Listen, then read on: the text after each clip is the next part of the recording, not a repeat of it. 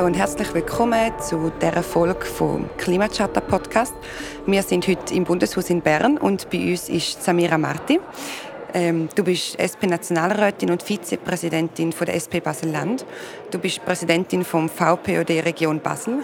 Du bist Mitglied von der GSOA, Greenpeace, der de Femme. Du hast einen Bachelorabschluss in Wirtschaftswissenschaften und in Soziologie und studierst aktuell im Masterstudiengang Economics an der Universität Zürich. Herzlich willkommen, Samira. Danke vielmals. ja, warum, also denkst du, es hat den Klimastreik gebraucht, oder warum hat es den Klimastreik gebraucht, um die Dringlichkeit der Klimakrise zu verdeutlichen? Also bis vor einem halben Jahr war ja gar nicht möglich. Gewesen. Man hat immer noch so, da, wenn das irgendwie ein Luxusproblem wäre oder wenn das irgendwie die mit den, äh, mit den Socken sind, die irgendwie da wollen, ähm, Klimapolitik machen und die existenzielle Ebene von dieser, von dieser Thematik und äh, die Dringlichkeit auch, die ist so in diesem Haus nicht angekommen. Und es ist extrem. Oder an meinem ersten Tag im Nationalrat ist das CO2-Gesetz behandelt worden im Nationalrat. Und gestern bin ich im Ständerat gehockt und habe zugelassen. Der Wandel vom Bewusstsein bei den Politikern und Politikerinnen ist massiv. Alle ständerätlichen Mitglieder der entsprechenden Kommission haben das letzte halbe Jahr gewusst, da sind hunderttausende Menschen und die erwarten etwas von mir. Jetzt die letzte Frage, die allgemeine Frage, bevor wir dann zu deinen Chat-Antworten würden wechseln, ist, ähm, ob du eine Möglichkeit siehst, wie wir die Klimakrise mit der bestehenden Demokratie in dem Land abwenden können.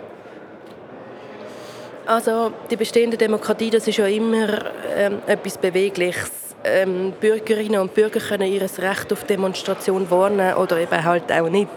Von dem her finde ich das noch eine schwierige Frage, wenn sie so angestellt ist. Ich glaube sicher, dass in den heutigen Machtverhältnissen vor allem die, äh, die Kraft der Masse, die Kraft der organisierten Bevölkerung nutzen weil wir in dieser Institution hier und auch in anderen politischen Institutionen oft so die Macht der internationalen Wirtschaft haben, die dominiert und wo viel Entscheid als alternativlos darstellt.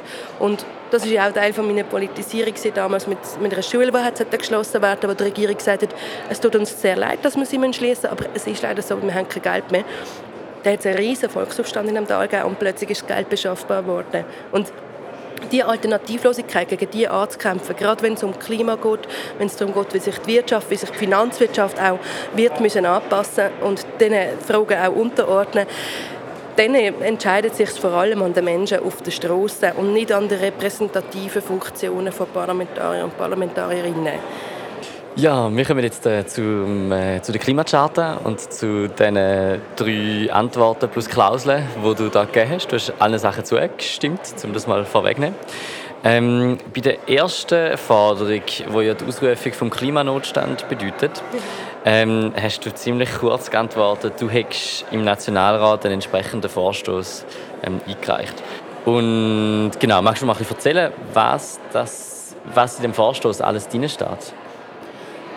Ja, sehr gerne. Mein Vorstoß habe ich im März eingereicht und der fordert die Ausrufung vom Klimanotstand als erstes und zweitens, dass man, ähm, wenn man Gesetze erlässt, wo zusätzliche CO2-Emissionen auslösen, dass man die muss kompensieren sofort und auch die entsprechende Gesetzesrevision gerade muss ähm, also vorlegen, wie man das machen kann.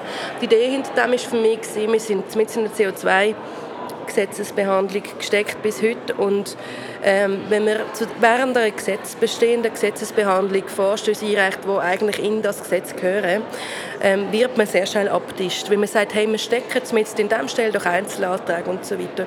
Ich habe es trotzdem wichtig gefunden, auch für die Brisanz vom Thema, dass man den Vorstoß einreicht und habe mir überlegt, was neben der Ausarbeitung des CO2-Gesetzes braucht es denn? Und ich glaube, das ist die entscheidende Frage. Und für mich ist es sehr klar, dass wenn wir, auch wenn wir hier beschließen, wie wir Gebäude besser sanieren, wie wir den ÖV können ausbauen können, wie wir die Ziele des Pariser Klimaabkommens erreichen können, ist es wichtig, dass wir einen grundlegenden Wandel haben in unserer Polit von unserem politischen Schaffen. Und das ist die Idee gewesen. Bei jedem Gesetz, das wir hier verabschieden, wird geprüft, wie sie sich auf die Wirtschaftlichkeit von dem Land auswirkt, wie es KMU davon profitieren oder eben Schaden nehmen. Das ist das Einzige, was bei jeder Gesetzesvorlage geprüft wird. Es geht nicht um die Menschen und es geht auch nicht um die Umwelt, es geht um die Unternehmen. Und in diesem Sinn habe ich sagen, egal, auch wenn wir nicht über das CO2-Gesetz reden, müssen wir uns immer überlegen, was für Auswirkungen hat unser Entscheid aufs Klima. Und das muss eigentlich allgegenwärtig sein in, unseren, in unserem politischen Schaffen. Sei es, wenn es um einen Ausbau von, von Nationalstraßen geht oder um Kürzungen für, äh, für den ÖV oder wie auch immer. Und das ist eigentlich meine, meine, meine Idee, gewesen, dass man mit dem die Diskussion auch ein bisschen wegführt von dem CO2-Gesetz auf eine grundsätzlichere Ebene, wie wir, äh, wie wir in dem Rot in Klimapolitik verstehen.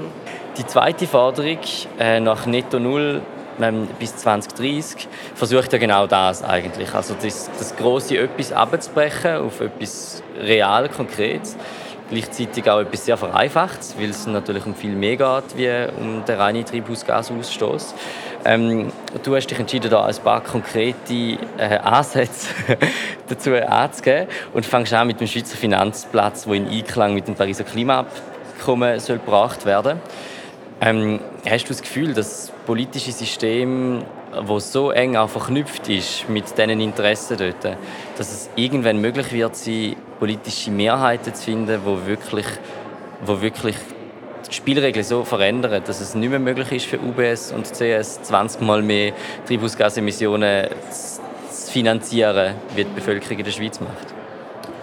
Ich bin absolut überzeugt davon, weil äh, als allererstes der Druck von außen, also es ist ja der Artikel C vom Pariser Abkommen verlangt ja, dass man eben Finanzflüsse in Einklang bringt mit der emissionsarmen Entwicklung. Das heißt, wir haben das ratifiziert und wir müssen das eigentlich auch einfach umsetzen. Der zweite Grund ist, weil die EU dort zum Beispiel vorwärts macht. Also es wird in ein bis zwei Jahren wird es dort konkrete Regelungen geben und äh, auch in anderen Kontinenten dieser Welt sind sie schon weiter. Das heißt, die Schweiz ist irgendwann auch daran, einen Reputationsschaden zu erhalten. Wir haben das gesehen bei der, beim automatischen Informationsaustausch, also beim, wo, wo das Bank- äh, und Steuergeheimnis gefallen ist in der Schweiz. Ist zwar wieder mal lang gegangen, aber der Druck von außen, von anderen Staaten hat geholfen. Ich denke, das werden auch andere Staaten von der Schweiz einfordern, wenn sie quasi den sogenannten Wettbewerbsvorteil aufgeben für ihren eigenen Finanzplatz, dass auch der Schweizer Finanzplatz muss, muss mitziehen.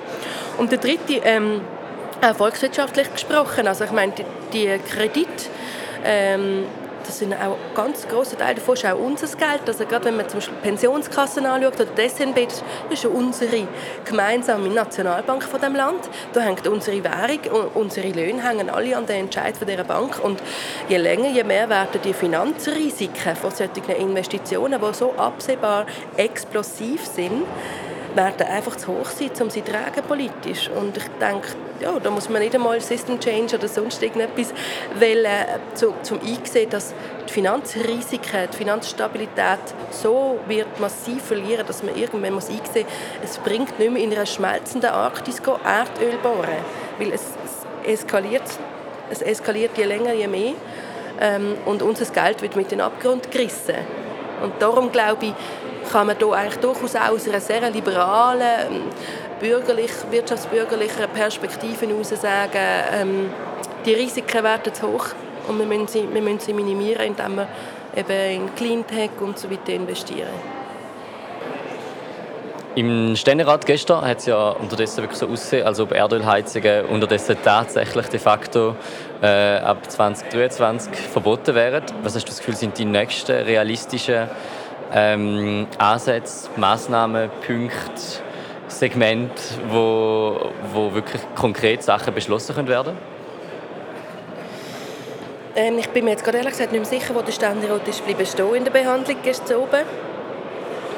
Ich glaube, was aber sehr äh, naheliegend wird sein, sind die ganzen Diskussionen rund um die Investitionen in Nachtzüge von Seiten der SBB, wo ja die SBB auch schon ähm, informiert hat, dass sie wieder mehr machen wollen.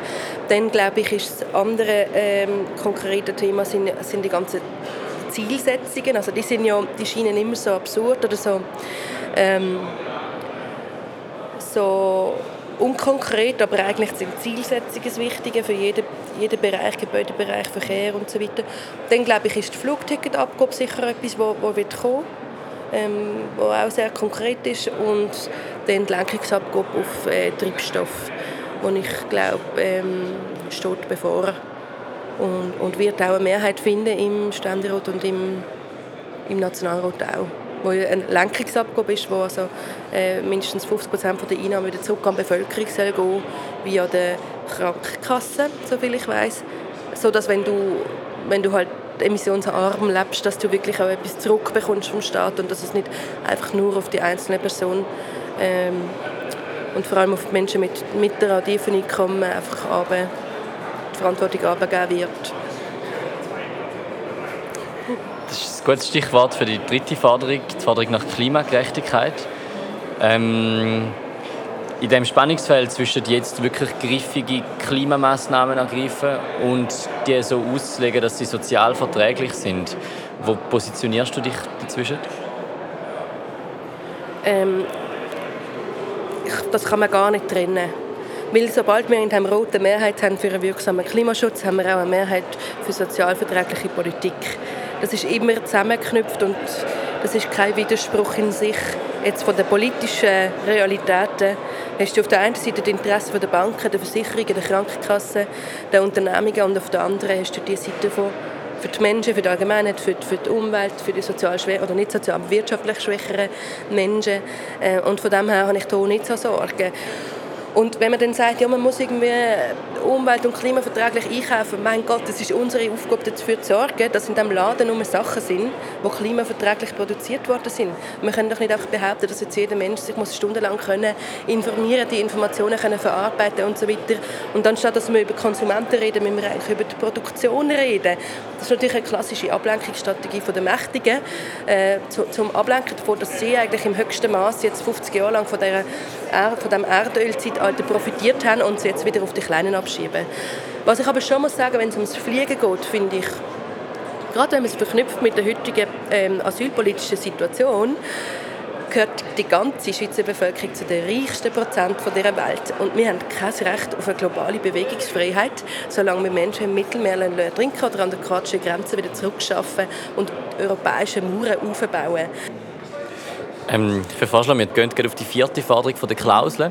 Du schreibst dort, ähm, solange wirtschaftliche Entscheidungen einzig am Profit der Konzerne orientieren, äh, orientiert werden, ähm, wird der Erhalt unserer Umwelt und die Menschenrechte nie im Zentrum stehen können.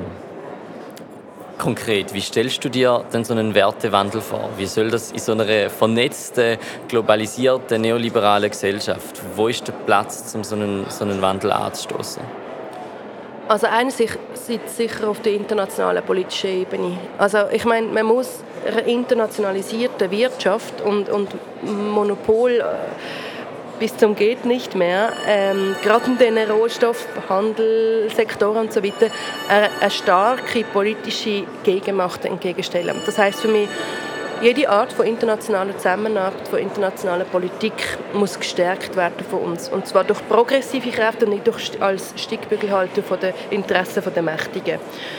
Das heißt im Umkehrschluss aber auch, dass wenn im Moment Institutionen wie die EU kritisiert werden von links, weil sie eben neoliberale Politik machen, meiner, halt, meiner Meinung nach völlig falsch ist, wenn wir dann als Linke sagen, Gut, in der, in der EU regieren gerade neoliberale Kräfte, wir geben die Institution auf. Weil ich meine, am Schluss, die Struktur von der EU hat nichts damit zu tun, was für Menschen dort hineingewählt werden. Und Politik wird noch immer in den Nationalstaaten und den Mitgliedstaaten der EU gemacht. Und das heißt, wir müssen dort ansetzen bei den Menschen, dass sie zusammen wieder können Hoffnung gewinnen für eine linke, progressive Perspektive, wo eben Klimaschutz auch wichtig ist.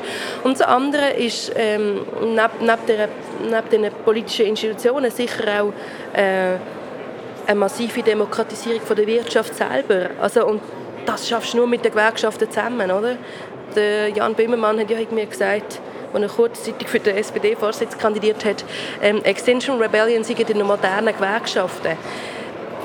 Finde ich schwierig, weil die modernen Gewerkschaften müssten eigentlich die modernen Gewerkschaften von heute, also Gewerkschaften müssten die modernen Gewerkschaften selber sein. Und ich bin sehr froh, dass jetzt gerade in, auf der europäischen Ebene hier internationale Gewerkschaftsbund gesagt hat, wir schließen uns der Klimastreikbewegung an ähm, und auf einem toten Planet gibt es sowieso keinen Arbeitsplatz. Also ich glaube, eine Verbindung von dieser ähm, sehr traditionellen gewerkschaftlichen Befreiungsbewegung eigentlich, wo wieder weniger Macht im Kapital und mehr Macht den Menschen will geben, mit dem Klimastreik, mit dem Frauenstreik, das ist eigentlich das ist der, der entspringende Punkt, um wirklich eine Gesellschaft von unten verändern und die Machtverhältnisse zu brechen. Und ja, für das brauchen, brauchen wir alle. Um nochmal auf das Beispiel mit der EU zurückzukommen, die EU repräsentiert doch auch eine sehr starke Zentralisierung und eigentlich eine Entdemokratisierung von kleinen Strukturen hin zu einem grossen. Und egal, was du dann für Menschen drin hast, ist das eine Tendenz, die drin ist. Hast du das Gefühl, es braucht mehr internationale Zentralisierung und irgendwie ja, oder, oder funktioniert das auch genau im entgegengesetzten Sinn?